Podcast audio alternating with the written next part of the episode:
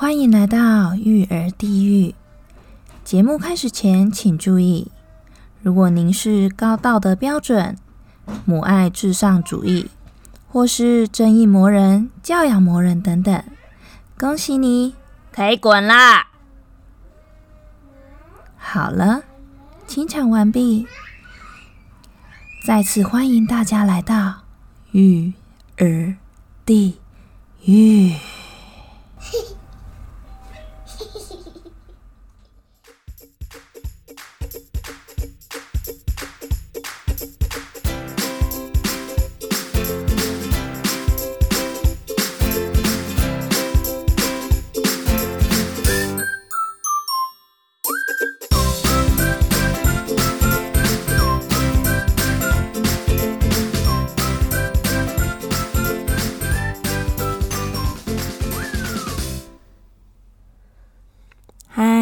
是阿卡里，大家最近好吗？好久不见了。前两周跟大家请了病假，这周想着无论如何都该上来跟大家打打招呼喽。其实我也是还没好啦，所以今天的鼻音可能还是会有点重，就请大家见谅喽。大家最近都在做些什么呢？我今天想要跟大家来分享一下，我从过年后就有在参加一个亲子共读的课程。这个亲子共读的课程呢，是由新竹县妇女福利中心所举办的。它的这一期好像是总共十堂课吧，十堂课都是免费的。但是呢，上完之后学员必须要呃服劳动时间，就是要去参加一些说故事的的活动，那就要担任那个说故事的志工这样子。那第二个就是这堂课可以带小孩去，全职妈妈都很需要这种课，对吧？因为就没有后援啊，所以你有时候想要进修的话，有这种可以带小孩去的课，真的是啊，太谢天谢地了，就可以一边育儿，然后一边进修。那这个亲子共读的课程呢，是由朗朗小书房的蔡明洒老师所主讲的。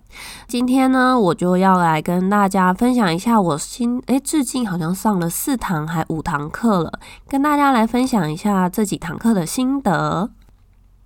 我们现在大概上过了四个主题了，第一个是共读的意义跟目的，第二个是教大家认识绘本，第三个是如何帮孩子选书。呃，第四个是如何来共读，你也可以把它想成共读的概念跟技巧。我前面简单的跟大家说一下这几个主题的内容啦，但我今天主要讲比较多的会是在如何共读，就是共读的概念跟技巧这一部分。首先，我们前面有提到要认识绘本嘛，绘本很直观的，它就是用漂亮的图像还有文字组成的。那你有注意到绘本里面有音乐吗？绘本作家们煞费苦心的在绘本里面利用重复的字句，或者是一些版面的编排，让你在朗读这本书的时候呢，可以充满着节奏跟音乐性。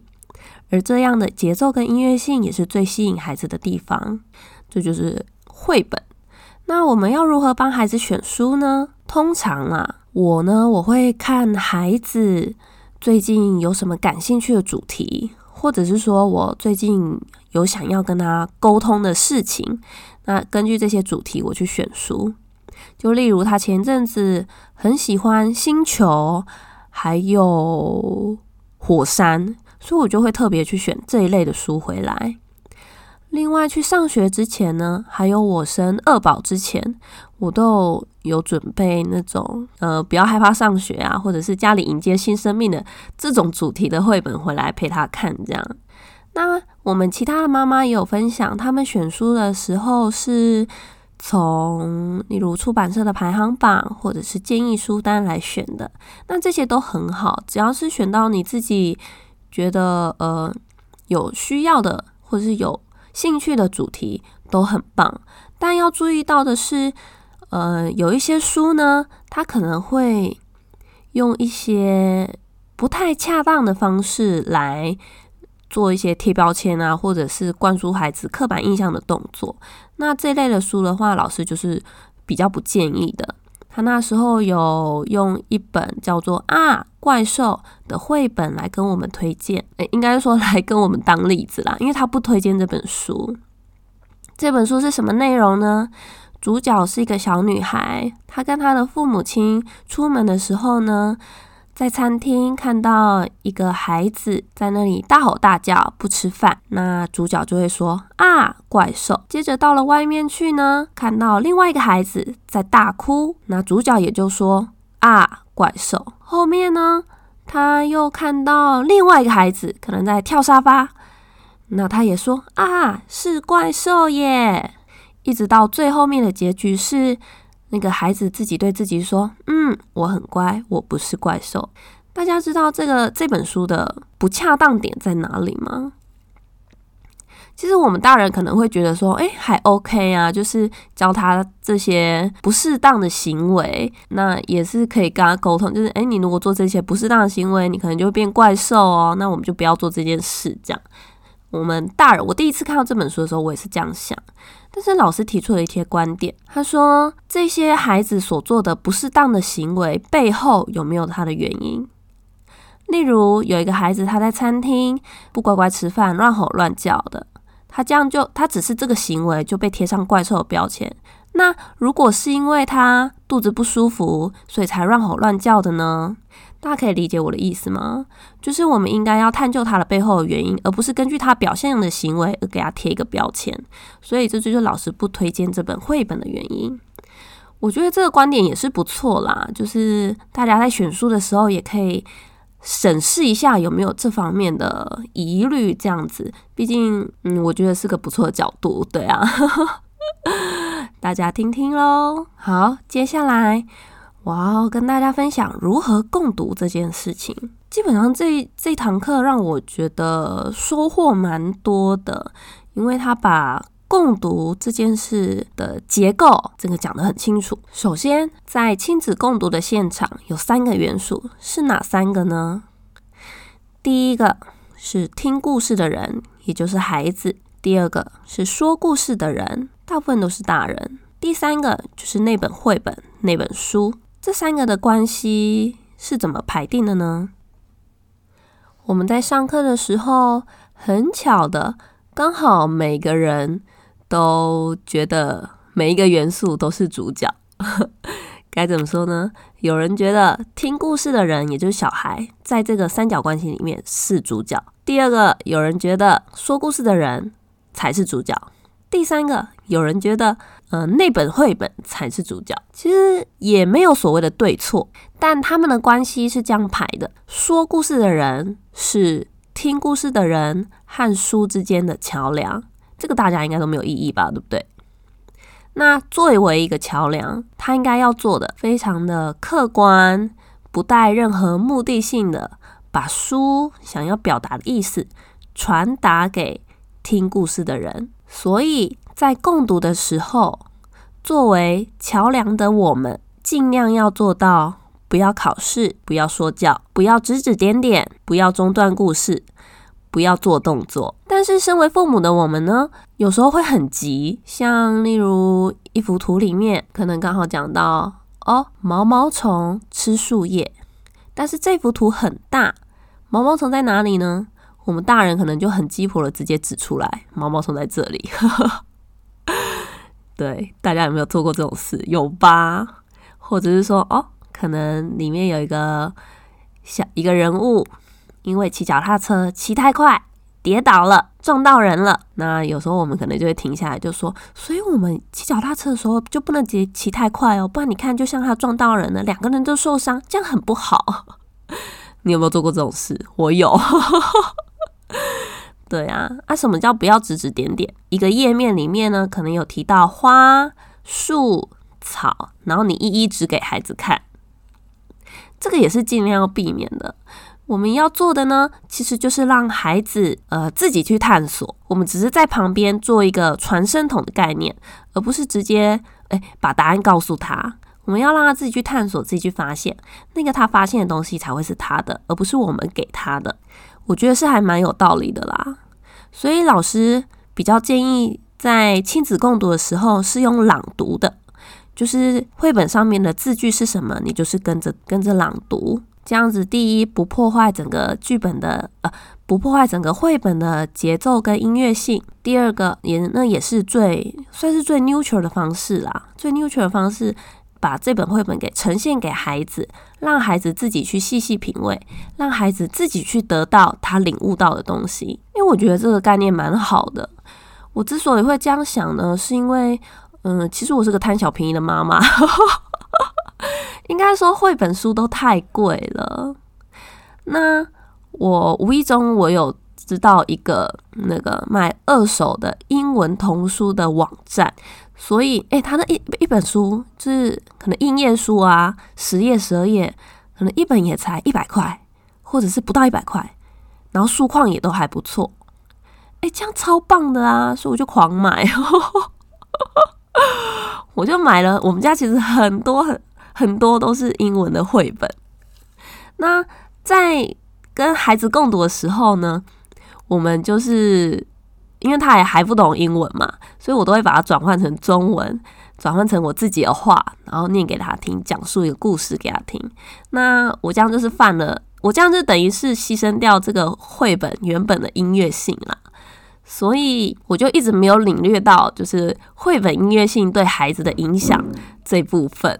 但自从上了这堂课之后，我回来我就找一些中文的绘本，就我们家还是有少数一些中文的绘本，然后我有去借。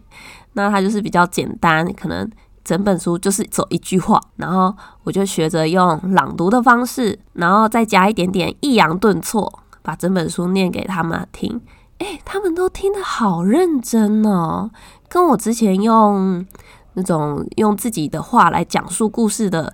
的状况就真的不太一样，他们就会非常专注的听我的那个抑扬顿挫，听我的那个节奏，然后配合那个图，很专注的看那本书。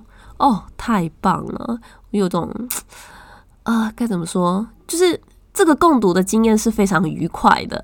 我觉得我有让他领略到这个绘本的好，这个绘本的有趣。那这其实就是最重要的啊，不是吗？跟大家分享一下这本书好了，这本书叫做《蛇弟弟走开啦》，里面的主角就只有两个，一条蛇，还有一只 我目测应该是小猪。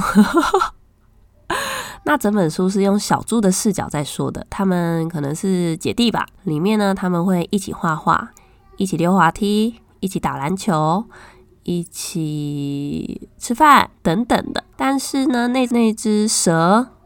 因为蛇很大只，它一直占据很大的空间，或者是说一直阻挡这个猪姐姐，所以每一页呢，他们做的每一件事情，猪姐姐都说：“蛇弟弟走开啦，蛇弟弟走开啦，蛇弟弟走开啦。”四分之三本都是在讲这个。那到最后一页，这个姐姐换了一句话，这姐姐就说：“不可以走开哦。”为什么不可以走开呢？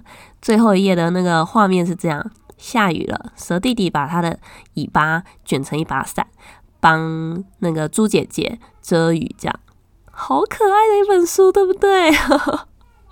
大家有机会可以去找找看这本书，真的超可爱的。也就是因为它非常简单的画面，还有非常简单的重复性的话语，这个节奏性让我的孩子在念、在看这本书的时候非常的专注。诶，而且他们自己在看的时候。因为走一句话，所以他们很快就记住那句话是什么。他们会一边看，然后一边自己念：“蛇弟弟走开啦！”这样 有没有超可爱的？天哪，我真是一直到现在才比较有种领略到共读的魅力所在，真是令人非常愉悦的一个经验呢。不过啦，我觉得朗读呢，朗读还是比较适合像这种一本书只有可能一两句话。很简单的话语的绘本比较适合朗读。要是像一些故事性比较强的，可能童话故事啊，或者是说它一页可能变成一小段文章，可能就三五句话那种，我觉得那个就比较不适合朗读。那个可能还是要，嗯，有一些可能你还是要转换成自己的字句来念给孩子听，他会听得比较懂。好啦，这些大概就是我想要跟大家分享的心得。哦，对了，刚刚提到的有五个不，就是不考试、不说教、不指指点点、不中断故事、不动作、不做动作的意思啦。这五个不呢，呃，其实就是只适用在大人，就是说故事的这个人的身上，就我们不主动做这些事情。但如果你在说故事的过程中，孩子主动中断。或者是说孩子主动在那里指指点点，那都没有关系的。毕竟我们这个共读是要以孩子为本位，他在指点，那他往前翻、往后翻，那个都是他自己的一个节奏，他自己要去领略他想要领悟到的东西，这样子。那我们大人就是忍着点呢。另外老师也有说啦，他说我们大人之所以会做这些动作的核心的那个原因是。我们没有去相信孩子，我们不相信他可以找到这本书的重点，我们不相信他听得懂，我们不相信他可以领略到这本书的言外之意。所以我们在念书的时候，我们自己的修行是要把这些焦虑给放下，那试着多去相信孩子一点。因为我觉得这个概念也很好，真的就大家引以为戒，这样。好喽。以上心得跟大家分享，接下来就是我们的寂寞私房话时间。也就是说呢，这一集将会是第二季的最后一集了。第二季告一个段落，我自己也准备要来告假一阵子了。呃，回头望去吗？到这个月为止，我们已经总共录了二十五集。那这个成这个频道。也成立了半年了。一开始我给自己的设定确实也是半年。我很高兴有你们跟我一起坚持到现在，跟我一起坚持到半年了这个目标。那第三季呢？其实我到现在还没有什么想法，所以我可能需要一阵子来沉淀，还有构思一下第三季要做做些什么主题，将频道转型，也有可能。一样继续围绕在育儿这个主题做一些访谈啊，或者是其他有趣的尝试。However，反正我还没想好。非常谢谢大家最近的照顾还有收听哦。这半年来非常开心，可以跟大家分享这些育儿中的大小事。不得不说啦，Podcast 更是让我的全职妈妈封闭的生活呢，有一个不一样的。更开阔的视野，这真是一个很棒的圈子诶，大家要不要也来尝试看看呢？我真的很鼓励大家来尝试看看，其实只要少睡一点点都可以达到的。好啦，虽然有一点舍不得，但休息是为了走更长远的路喽。请大家期待一下第三季的到来。非常谢谢各位的照顾跟收听。我们下次见喽，拜拜。